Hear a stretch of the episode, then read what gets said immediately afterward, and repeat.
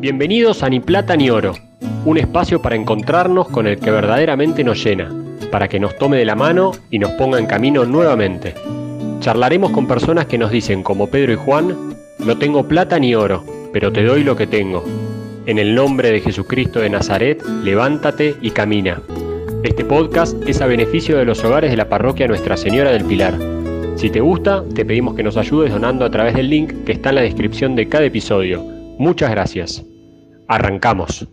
Hoy tenemos la alegría de, de poder entrevistar a Daniela Stefani. Siempre escuchan en los episodios que esto que hacemos de estos podcasts es en beneficio y también para colaborar con los hogares de la Fundación de la Parroquia de Nuestra Señora del Pilar, que son varios, el hogar de niñas y adolescentes, la Casa del Reencuentro, Casitas Universitarias, Casa Saavedra y Proyecto de Vida.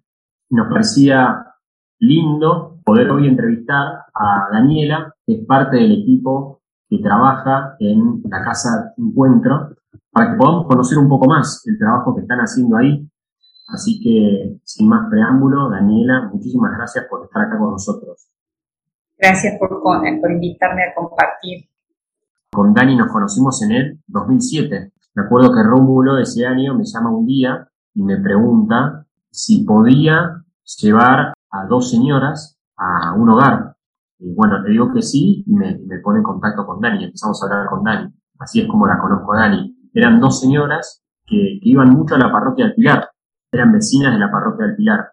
Y por distintas circunstancias, uno nunca sabe qué es lo que le puede llegar a pasar. Hoy en día estás muy bien y el día de mañana no, no estás tan bien, o al revés, a estas señoras que ya muy mayores, de repente terminaron en la calle eh, dos, dos, señoras que siempre habían vivido eh, muy cómodamente y nunca se hubieran imaginado que iban a terminar en la calle. Eran dos hermanas. Una iba mucho al pilar, muy activa, y de repente desaparecieron y la gente de la parroquia pensó que habían fallecido. ¿Viste? Muchas veces pasa que dejas de ver a alguien, desapareció y decís, bueno, debe haber fallecido. Y a los años, creo que Laura, sí. la secretaria del pilar, sí. yendo al Fernández, encuentra a una de estas señoras eh, viviendo en la calle. Wow. En el sí. Rivadavia. Y la vio y no podía creer. Hacía como siete años que no la veía. Y, y, empezaron a hablar, le dijo que estaba en situación de calle hacía muchísimos años con la hermana, personas que tenían, ¿cuántos años tenían? Dani, 85 años, 80 sí, años. Sí, sí, sí, sí. Y bueno, Laura lo llamó a Rómulo, y Rómulo la, la, fue a ver inmediatamente y esta señora lloraba, no podía creer, y Rómulo le decía, ¿cómo nunca me dijiste nada? Que estabas en esta situación, te hubiéramos ayudado. Y me acuerdo que ella le dijo, no me acuerdo si a Rómulo o a vos, Dani, que ya no daba más de estar en esa situación. Y que ese día a la mañana había rezado y le había dicho a Dios que si, que por favor la ayudara porque no aguantaba más, que si no iba a tomar una decisión este, para, para, para, terminar con su vida, de desesperación, de abandono, de desamparo. Y ese día, al ratito, se la encontró a, a Laura. Y bueno, Rómulo cuando conoce esta situación, la llama a Dani, y Dani, insistiendo, insistiendo, insistiendo, le encontró un hogar para las dos. Si te acordás, eh, con lo que nosotros la fuimos a buscar al Rivadavia y nos dijeron que ya se habían ido, ese, de, del día a la noche, ¿te acordás que a la noche las salimos a buscar y sí. no las encontramos y después las encontramos en la puerta de la morgue del Fernández? Ahí las encontramos vos y yo que las fuimos a buscar y las llevamos sí. a un hogar. ¿Te acordás que le, le, sí? Mm bueno, la alegría que tenían cuando llegaron a ese hogar. Me acuerdo que estuvimos cinco minutos hablando con, con una hermana, me parece. Sí. Y al ratito aparecieron bañadas, cambiadas, lloraban de la alegría las dos. Oh. De seguir juntas y estar en un lugar donde, donde iban a tener techo, donde iban a tener comida. Así que así es como nos conocimos sí. con, con Dani. Hay muchas historias de, de Rómulo, que uno lo tenía solamente como párroco del Pilar y que generaba y se metía en cosas que a medida que uno va escarbando. Las cantidad de historias que debe tener Dani, sí, tal cual. Sí. Así que así Entonces, nos conocimos eh, con Dani. Sí, eh, eh, con el padre Rómulo, si salías a caminar, nunca, nunca sabías a dónde podías llegar, porque se podía atravesar cualquier cosa adelante y, y teníamos que salir al encuentro, ¿no? Colo. Qué bárbaro, y están abiertos a la providencia y a lo que estaba pasando, ¿no? Y después Colo, eh, ya después que al, al, tiempo, a los años, creo que, que vos hiciste eh, en una, me acuerdo, en un Via Crucis de Jesucristo, ¿era? ¿Vos hiciste de Jesucristo? Sí. Y, viniste y, le pediste a las mamás de nuestro taller que te hicieran los atuendos para hacer el Via Crucis, que hicimos las salvas y nosotros nos sentíamos recontra honradas que nos hubiesen elegido para hacer las vestimentas de, los actores del Via Crucis, de la parroquia del Pilar, que no era poco. ¿eh? No, sigue usando los Via Crucis de, Semana Santa, se siguen usando eh, todas esas prendas que hicieron las mujeres de la casa. Exacto, del hogar. Dani, para arrancar, siempre hacemos la misma pregunta a todos nuestros invitados, que tiene que ver cómo lo conociste a Dios, cómo Él salió al encuentro en tu vida y cómo fue que te fue enamorando. Linda pregunta. Mi vivencia de, Dios eh, arranca en mi familia, yo soy entrerriana, de campo, de pueblo, en donde en general, bueno, no había muchas opciones para hacer actividades para los jóvenes, sino el grupo parroquial, ¿no? Y el club. Como yo no era muy deportista, me quedaba el grupo parroquial, la opción de poder juntarme con otros jóvenes. Y, bueno, y de la, también junto con eso, de la mano de mi mamá, que siempre nos, nos, acompañó en la vida de la fe, nos, nos llevaba a misa. Y bueno, fuimos aprendiendo de ella un poco el servicio. Recuerdo que en mi pueblito había un comedor donde los que querían podían acompañarlos los fines de semana a preparar la comida para los niños más necesitados del pueblito, ¿no? En un pueblo no, no se puede permitir que alguien pase hambre en un pueblo. Entonces, eh, mi mamá nos llevaba los domingos y bueno, ya cuando mi mamá dejó de ir, es como que yo tomé la posta y bueno, y ahí empecé, un poco parroquia, un poco madre, padre, familia. Eh, fui eh, experimentando la presencia de Dios en mi vida y en las cosas que nos pasaban, ¿no es cierto?, todos los días, desde muy pequeña.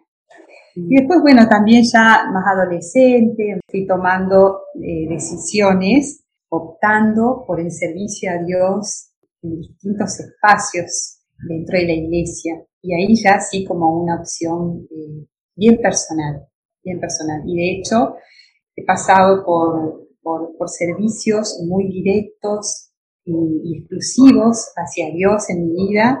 Y bueno, ahora viviendo la experiencia de Dios en el servicio, en la familia y en esto. Dani, ¿cómo es que llegás a la casa del reencuentro? Mira, yo me había venido con una situación muy personal a Buenos Aires en el año 99. Un poco más adelante conocí al padre Rómulo Quigari, quien fue mi director espiritual.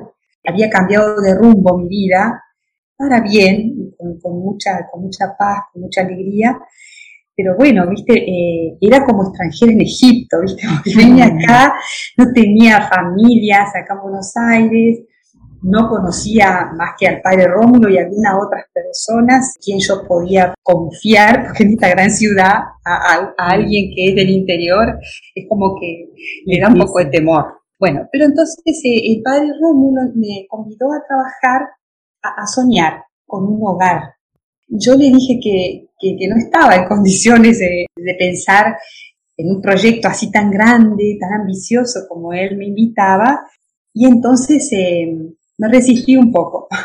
Y el padre, con su paciencia, me invitó a conocer el espacio donde se soñaba, se pensaba, levantar un, un, proyecto tan lindo como el acompañamiento a mujeres en situación de calle. Mm. Allá en el 2007, cuando empezamos, era como muy sorprendente comenzar a ver tantas familias en la calle durmiendo literalmente. Después de la crisis del 2001, como que se empezó a ver mucho más esa situación, ¿no?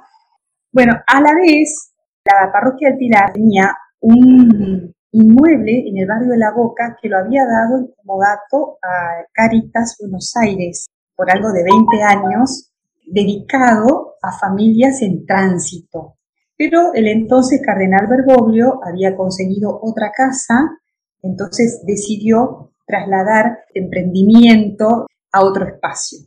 Entonces se lo devuelve a la parroquia del Pilar y ya el padre Rómulo, con, bueno, con la gente, con la comunidad del Pilar, decidieron hacerse cargo nuevamente del inmueble y empezar a soñar un lugar en donde acudir, a, la, acudir y acoger a las familias que, como te dije recién, ya se veían con muchas necesidades de vivienda. Dani, con lo que contás me impresiona que ya la vocación de servicio viene de muy, muy chiquita y qué lindo que viene medio de, de, mirar a tu mamá, ¿no? O sea, acompañada por tu mamá. Eso que hablábamos en otros capítulos de, de los padres, cómo podemos vivir el servicio y transmitir el servicio a los hijos, ¿no? Qué lindo. Contanos, Dani, ¿cómo fue las primeras mujeres que llegaron? ¿Cómo fue el comienzo? Mira, yo vine a conocer este lugar físico en el marzo del 2007. Me acuerdo que el padre Rómulo me trajo un, un sábado a la nochecita en lo que era allá la boca, que era una boca de lobo, esto porque era muy oscuro, y era una tardecita de otoño, o sea que como las tardes de otoño media tristona, ¿viste? Nos paramos en la puerta y dice, bueno, mira, mira bien esto, acá va a ser el hogar. Cuando yo vi esta casa que estaba bastante desmejorada, le dije, ¿en qué año, padre? Porque esto va a requerir muchísimo esfuerzo para, para levantar esto, no sé. De marzo a diciembre de ese mismo año se inauguraron las tres primeras habitaciones. Las primeras familias vinieron de motus propio. Una mamá que con su niña hacía meses que dormía en la plaza, primero en Plaza Las Heras nos contó y después se vino a Parque Lesama. Y alguien le comentó a esa mamá, mira que están haciendo algo ahí, muy cerquita, cuando la mamá se acerca y, fueron como de motus propio, ese caso. Y otros dos casos vinieron derivados del servicio social Hospital Algerich. Yo que no conocía los hospitales de la capital, me fui, imagínense, con los pocos recursos que teníamos, con un papelito eh, escrito en una máquina de escribir, recortado por nosotros, y diciendo, bueno, va a funcionar en la calle Pi Margal un hogar para madres con niños. Si ustedes tienen casos, los pueden mandar. Así nos fuimos a todos los servicios sociales de los hospitales públicos. Y a otros hogares que fuimos conociendo y que nos fueron ayudando a pensar el proyecto. Hoy, específicamente, la Casa del Reencuentro, ¿qué, es lo que hace? Mira, nosotros seguimos acogiendo a mamás con niños en situación vulnerable, pero desde el comienzo ahora ha ido cambiando un poco el requerimiento, ¿no? Hoy la mayoría de los ingresos se dan por mujeres que denuncian violencia, salen de sus casas disparadas con sus niños y entonces van a las defensorías, van a las oficinas de violencia, van a los refugios del gobierno de la ciudad, que también nos deriva gente. Nosotros si, si, si hacemos la entrevista y el perfil de la mamá coincide con nuestro proyecto, las aceptamos y por supuesto si tenemos la vacante. Para nosotros poder trabajar a mediano y largo plazo en la recuperación de la familia y en, la, y en el acompañamiento de la familia, Necesitamos que la mamá que ingresa tenga ganas de salir adelante y no tenga ningún impedimento que le permita ese objetivo para su familia, ¿no? Porque no podríamos hacer el giro cama, como se llama en el hospital, ¿no? Con un tiempo de dos años, tres años, egresar a la familia y darle la oportunidad a otra familia para que pueda recuperarse de su dolencia.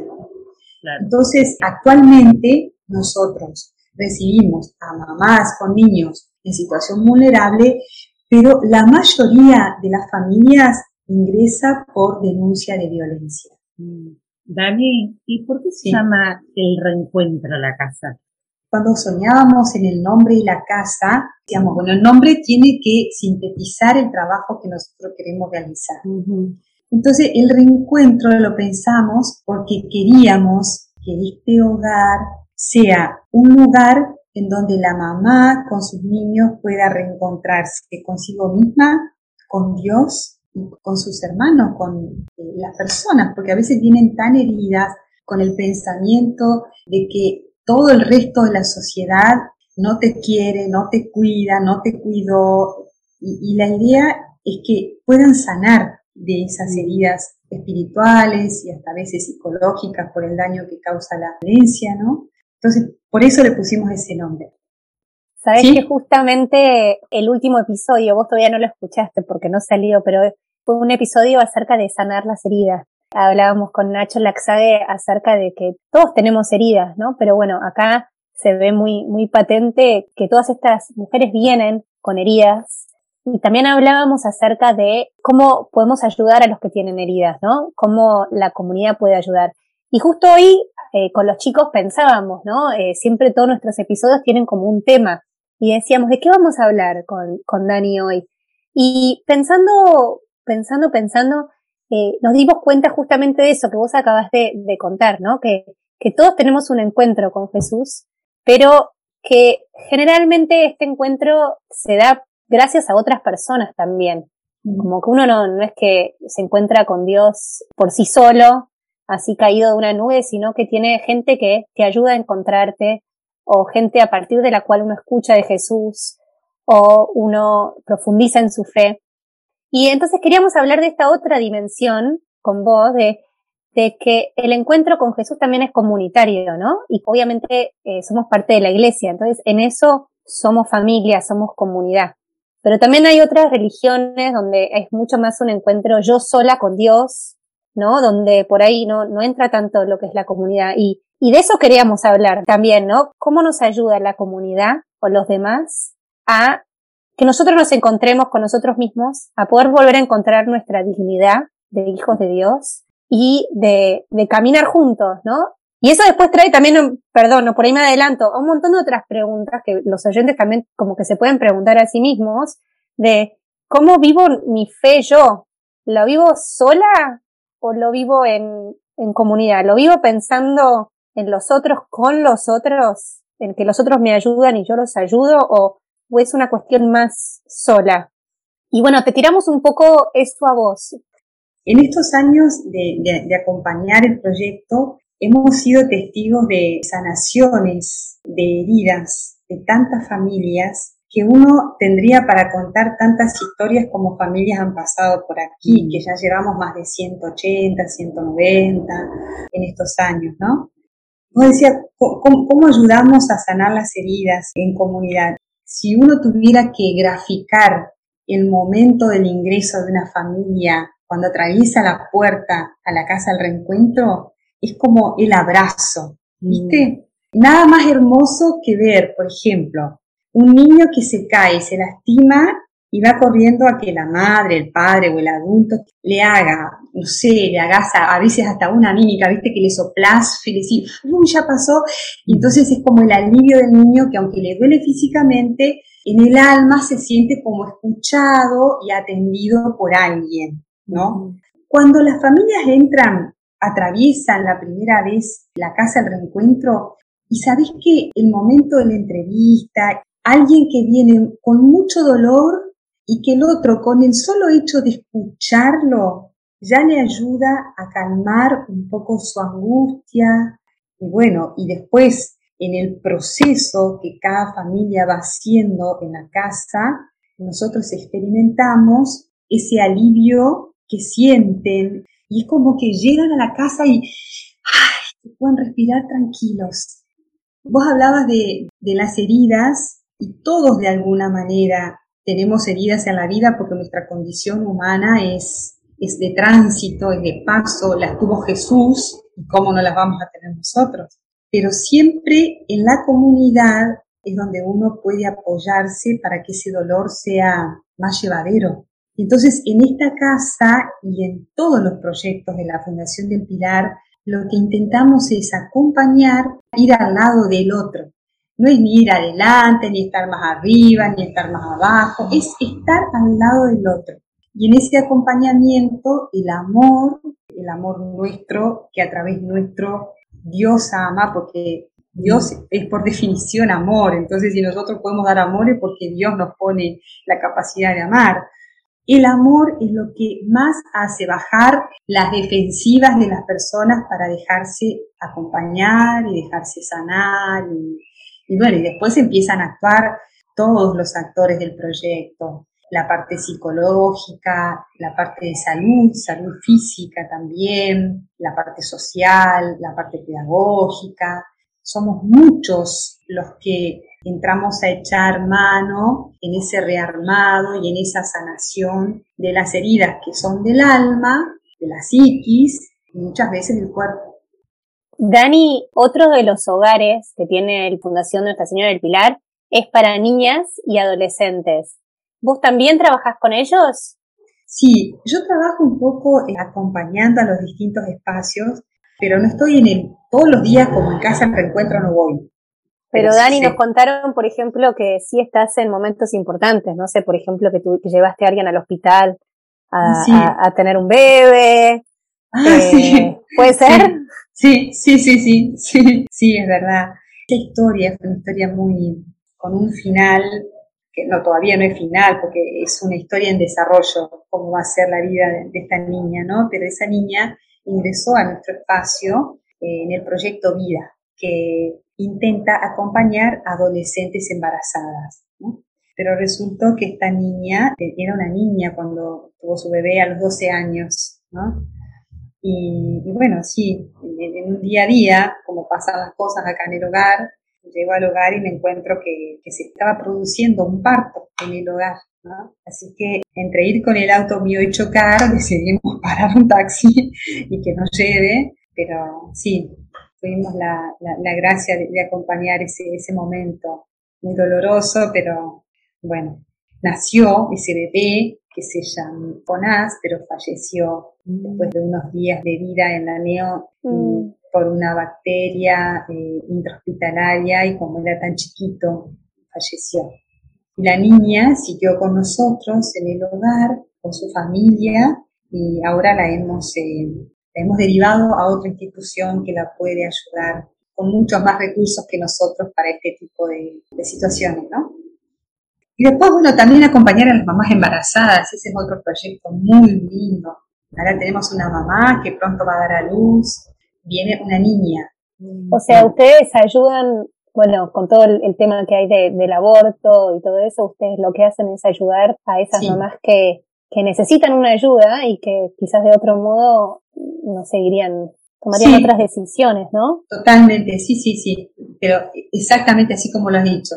El, el proyecto surgió para acompañar a las adolescentes que, que si no hubiesen encontrado a alguien que las acompañe en ese proceso tan difícil del embarazo adolescente, hubieran eh, realizado un aborto. Mm. Pero no porque necesariamente no querían la vida que venía, sino que porque no sabían qué hacer con, su vida, cómo ir adelante. A veces las, las adolescentes eh, se encuentran quizás en una etapa cursando el secundario, donde no, trabajan, o al menos no tenían en su pensamiento trabajar hasta no terminar la escuela, se generan muchos miedos, muchas incertidumbres y muchas veces sus parejas o las rechazan cuando se enteran que están embarazadas o las mandan a abortar, muchas veces las echan de la casa. Quizás después las historias se revierten y los abuelos terminan siendo los mejores abuelos de los niños, pero a veces el proceso de aceptar un embarazo de una hija adolescente es muy difícil, cuesta transitarlo ahí también hay mucho, mucho trabajo de campo. Claro. Dani, ¿Mm? pensando en esta casa del reencuentro, que, vos decías, qué lindo que es un encuentro con la comunidad, con Dios y con uno mismo, ¿no? ¿Cómo es que sale de la casa una mujer después de, ese proceso? Mira, sale seguramente muy fortalecida. Y sabes en dónde yo las admiro, siempre les digo, porque eh, tener que vivir en un hogar en donde tenés que compartir espacios, comida, juegos con tus hijos, no es fácil. Siempre pienso que ojalá no existieran los hogares, mm. porque todos estamos hechos para vivir en el seno de una familia. La, la mujer se va muy fortalecida de haber sido capaz de superar su propio individualismo. Una mamá lucha como leona por sus hijos. Entonces, eh, ellas a veces ven como amenaza al hijo de la otra. Entonces, todo eso crea en la mujer, va desarrollando, mejor dicho, reflexión. En la que nosotros ayudamos a que así sea. Es como reflexiones concomitantes a los hechos que van sucediendo. ¿Me explico?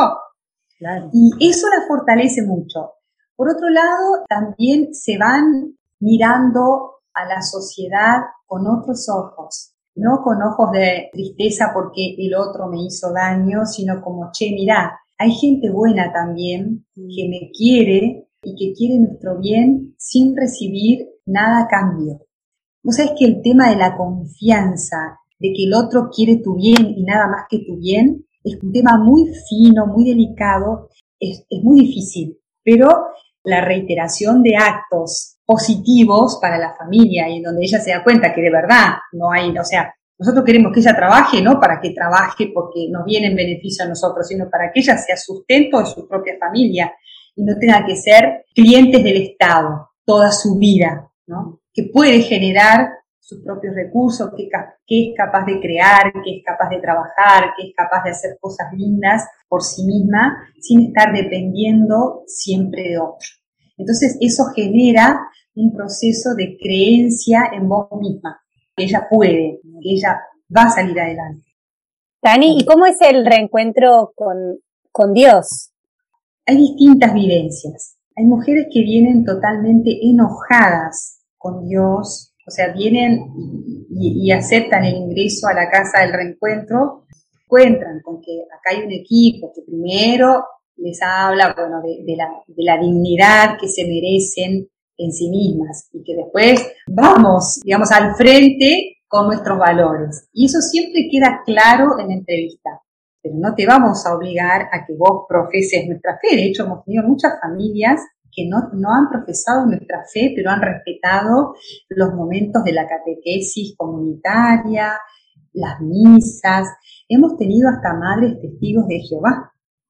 Vamos siempre anunciando la palabra con los gestos y también explícitamente. En la catequesis de los sábados, los jóvenes de la parroquia El Pilar, con un seminarista, con nosotros, nosotros a veces acompañamos, y después en las noches se ofrece la posibilidad de puedan ir a rezar a nuestra capillita.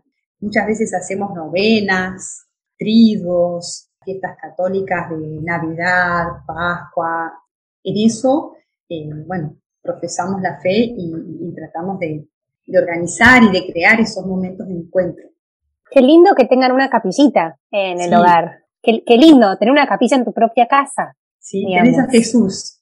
a, Jesús en tu propia casa. Y muchas veces hacemos eh, la Virgen Peregrina. Entonces, cada familia prepara su habitación y recibe a la Virgen como si la recibieras en tu casa. Entonces, ese día vamos todos a esa habitación, cada familia le prepara su altar y rezamos juntos. Y si no, a veces, bueno, cada año vamos como siendo un poco más creativos, ¿no? No siempre lo mismo, pero a veces vamos eh, todos a la capilla, a cada familia le toca preparar la oración de la noche. Esos son momentos de encuentros muy lindos que hacen un ambiente muy de paz, pero de verdad de paz. Los niños chiquititos se sientan en el piso, y allí se canta, se celebra. lindo. Dani, yo te quería preguntar por el rol de los chicos en el hogar. Su rol, sin buscarlo ellos, cómo deben ayudar a que sus mamás sanen. Ellos son los más damnificados en las situaciones vulnerables, ¿no? Pero a la vez son los que más ponentas le ponen a la cosa.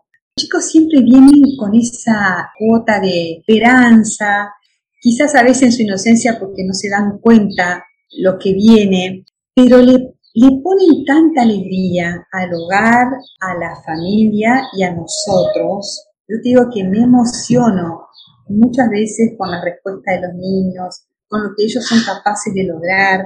En la escuela, por ejemplo, siempre nuestro objetivo es, bueno, vos tenés que estudiar, vos tenés que pasarla, yo siempre digo, vaya a la escuela a pasar la bomba tienen que ir a pasar la bomba. La escuela es para estudiar, pero también es para jugar, también es para ser amigos, también es para querer, querer a la maestra, querer a la escuela, defender a la escuela.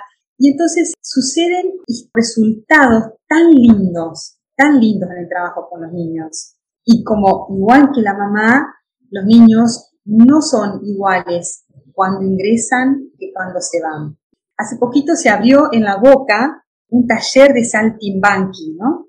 Entonces, actualmente nosotros tenemos un grupito de tres niños de 11 años que nos tenían inquietas al equipo. Che, ¿qué hacemos? Algo más tenemos que hacer porque la escuela, bueno, sí, van a la escuela de la mañana a la tarde.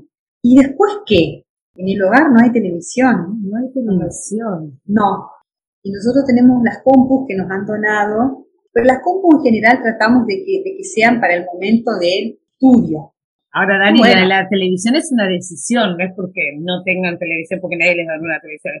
Aparatos de televisor hubo un montón en el hogar, pero los tenemos para cuando queremos pasar una película, deliberadamente no hemos puesto. Y bueno, hay que llenar el tiempo también con los chicos, ¿sabes? Entonces dijeron, che, mira que se va a abrir un taller. Ah, bueno, ya anotados los tres chicos nuestros. Son dos horas y media de, taller de circo, lo como te decía, de acrobacia, de canto. Los chicos vienen felices, felices y vienen a hacer acrobacias a los demás, así que vienen y los entretienen a los demás, porque además transmite como son los niños, cuando aprenden algo nuevo lo, quieren contar y lo quieren hacer permanentemente. Así que es re linda la experiencia que se da de aprendizaje con los chicos. Los niños sí, le ponen la cuota de, protagonismo importantísimo al proyecto de la casa. Dani, pensaba en el encuentro como hogar y nosotros como personas también nos encontramos y también somos a veces nosotros los que necesitamos, ¿no? Con personas que necesitan ese abrazo que decías vos que les das cuando llegaban por primera vez, como que continuamente nosotros también necesitamos como reencontrarnos con ese amor, con ese valor que tenemos, volver como a nosotros, ¿no? Como quién somos, reencontrarnos con la comunidad, sentir el apoyo ese, ¿no? Como que eso que ustedes hacen en, en las fundaciones es un llamado que tenemos todos a dar a los demás, ¿no? Y muchas veces necesitamos, y, somos nosotros los que alguien nos levanta y nos abraza, ¿no? ¿Qué es lo que más sentís que Dios te mostró o te enseñó a través de este servicio particular, digamos, que te enseña a vos? Lo que Dios me enseña permanentemente en este servicio y me enseña es la humildad, la humildad, la humildad de pensar y de repensarme yo como persona delante del otro todo el tiempo. Porque eh, a veces se corre el peligro espiritual de pensar que, ah, bueno, al otro le pasan cosas. Entonces uno está siempre en la situación de que ayuda al otro. En cambio, nosotros somos los primeros que necesitamos ser ayudados, y ser como mirados y, reinventados permanentemente por Dios en nuestro corazón para ponernos en ese lugar de estar al lado del otro y no de sentirme adelante del otro. Mm. Yo te marco el camino, yo te digo lo que tenés que hacer. Yo siempre le he pedido a Dios mucho en este trabajo humildad para pensar que lo que le pasa al otro me podría pasar a mí. Y Dios me libró de eso para que yo pueda acompañar. Ahora, por ejemplo, va a ingresar una mamá de Venezuela, una mamá que ha tenido en su país una formación universitaria importante, y bueno, pero vino a la Argentina con la realidad de, muchos hermanos venezolanos o muchos hermanos de otros países que vienen también a buscar un, futuro mejor. Y bueno, se ha encontrado con, con una realidad muy, muy triste y necesita venir a vivir al hogar. Una mamá que no necesariamente nació y creció en familia de bajos recursos, sino que tiene otra experiencia de la vida. Nunca en su vida imaginó que iba a tener que vivir en un hogar.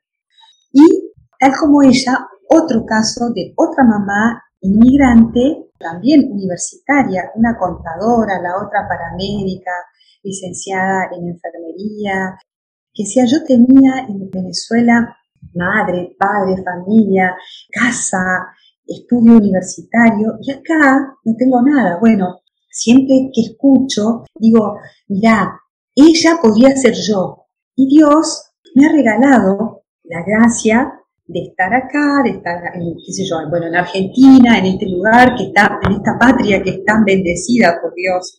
y, de yo poder acompañar.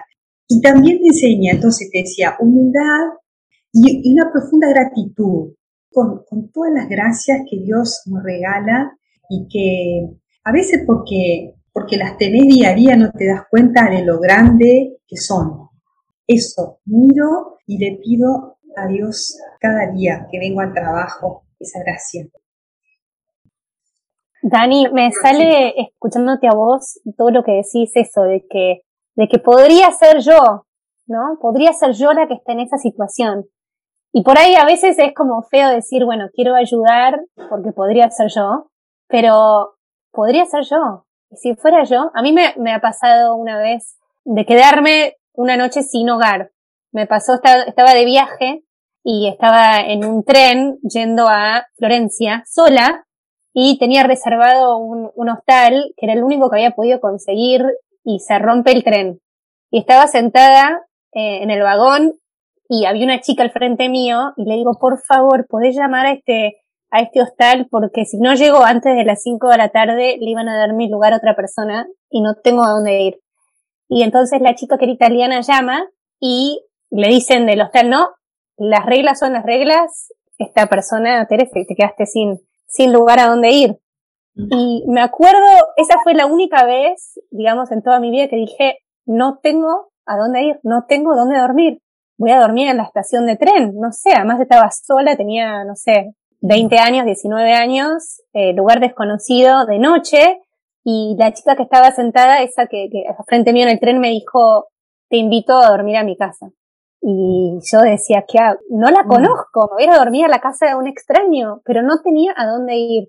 Y tal cual me fui y fue lindísimo porque, bueno, dormí en el piso, pero tuve un techo donde dormir, ¿no?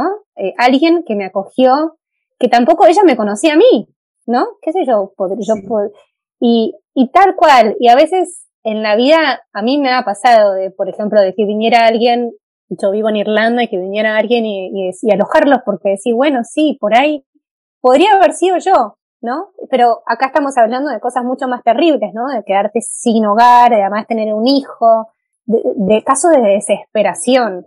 Y es verdad, podríamos ser nosotros y tenemos la gracia de, que estamos en otra situación y, me parece que también es responsabilidad ayudar. Hay muchos lugares a donde ayudar. Eh, nosotros con este pequeño servicio, este podcast, queremos dar a conocer la fundación y nos encantaría que los que escuchen que sea en el país donde sea, que nos escuchen, que conociendo un poco más también se animen a, ayudar. Eh, preguntarte en qué se puede ayudar, cómo se puede ayudar. Mira, nosotros tenemos distintos modos de, ofrecer la, posibilidad de, de, prestar un servicio, ¿no? Primero, el voluntariado de gente que quiere, no sé, donar parte de su tiempo, a veces acompañando a los niños en las tareas escolares, algo muy sencillo, pero a las mamás les cuesta. Voluntariado para dictar algún taller. Yo siempre invito cuando, cuando, cuando llaman personas para ofrecerse, le digo, ¿qué sabes hacer? Y entonces han surgido voluntarias o voluntarios que ayudan a las mamás o les enseñan a coser, a cortar, a cocinar, a limpiar, a planchar, para que se ofrezcan su servicio y que ese servicio sea de calidad. Aprender a coser el cuero, como en una época hubo taller de marroquinería, entonces después las mamás, algunas hicieron de ese emprendimiento su fuente de ingreso para su familia. Ese tipo de, ayuda siempre es bienvenida. Después la ayuda, por supuesto, y una de, las ayudas que hace posible que, nosotros podamos estar en el lugar donde estamos, que es la económica. Bueno, vivimos en este mundo donde tenés que comer, tenés que comprar, tenés que pagar los servicios, pagar el personal. Para brindar un servicio serio y duradero en el tiempo, está bueno que las personas sean remuneradas. ¿no? Tenemos un programa de padrinos en el que se puede donar a través de la tarjeta Visa de crédito tenemos ahora una modalidad, porque, porque está de moda, que es la de mercado pago, por transferencia bancaria o llevar un sobrecito con dinero. Quizás yo quiero hacer esta ofrenda, voy a la secretaría parroquial y digo, esto es para los hogares. Muchas veces, ¿sabes qué nos ha pasado? De enterarnos de empresas que quieren hacer un proyecto puntual, que empiece y que termine. Me acuerdo que en una ocasión un señor se enteró que nosotros estábamos buscando dinero para ese proyecto y me dijo, mira, vos armá el proyecto, cotícenlo, elijan la empresa que le venga a hacer ese servicio y la empresa lo paga. Y es otra forma muy linda de donaciones, de algo concreto. Un año, me acuerdo que de Pharmacity, empresa había alargado un proyecto en donde el redondeo del vuelto iba a ir a alguna ONG. Entonces abrieron una convocatoria, nosotros participamos en la convocatoria y ganamos. Entonces los cajeros de Pharmacity personalmente vinieron al hogar pintaron toda la cocina, refaccionaron la cocina, nos compraron las mesas nuevas para que cada familia tenga su mesita.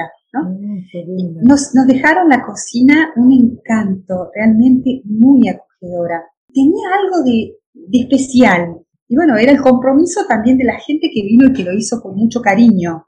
Pero, Dani, o sea que alguien que tiene ganas de la inquietud de ayudar y no sabe bien qué y cómo puede acercarse y ver qué se puede hacer, ¿no? Sí, sí, sí. Con lo que uno sabe, con el tiempo que tiene, con... Sí. Y también invitamos, vamos a dejar un link al final de todos los episodios en las notas, si alguien quiere donar.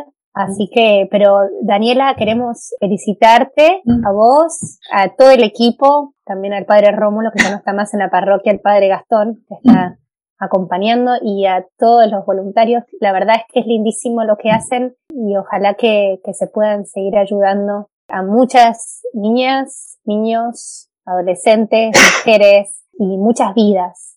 Gracias por todo lo que hacen. Les pedimos también que, que tengan a la fundación en sus oraciones. Como en el misterio de la iglesia, el cuerpo tiene muchas partes y no todas, ya lo decía San Pablo, ¿no?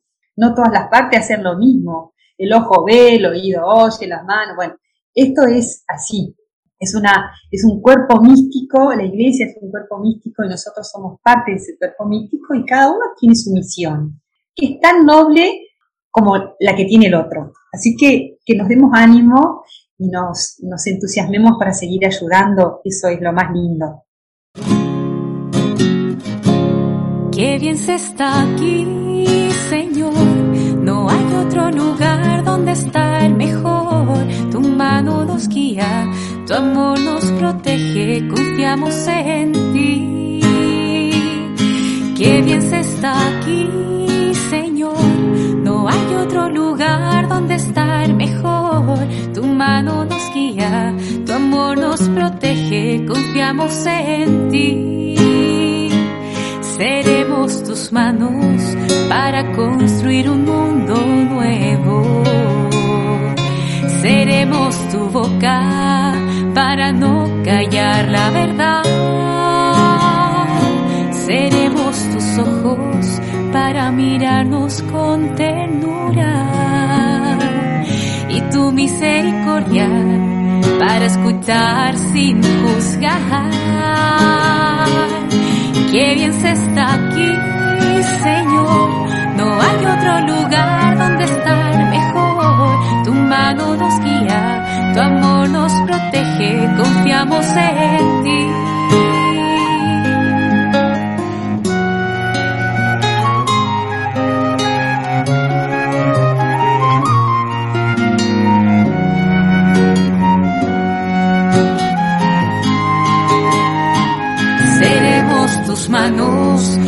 Construir un mundo nuevo.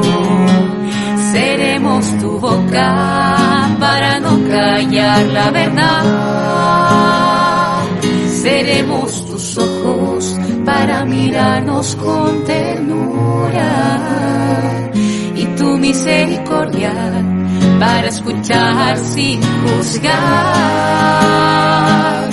Qué bien se está aquí Señor, hay otro lugar donde estar mejor. Tu mano nos guía, tu amor nos protege, confiamos en ti.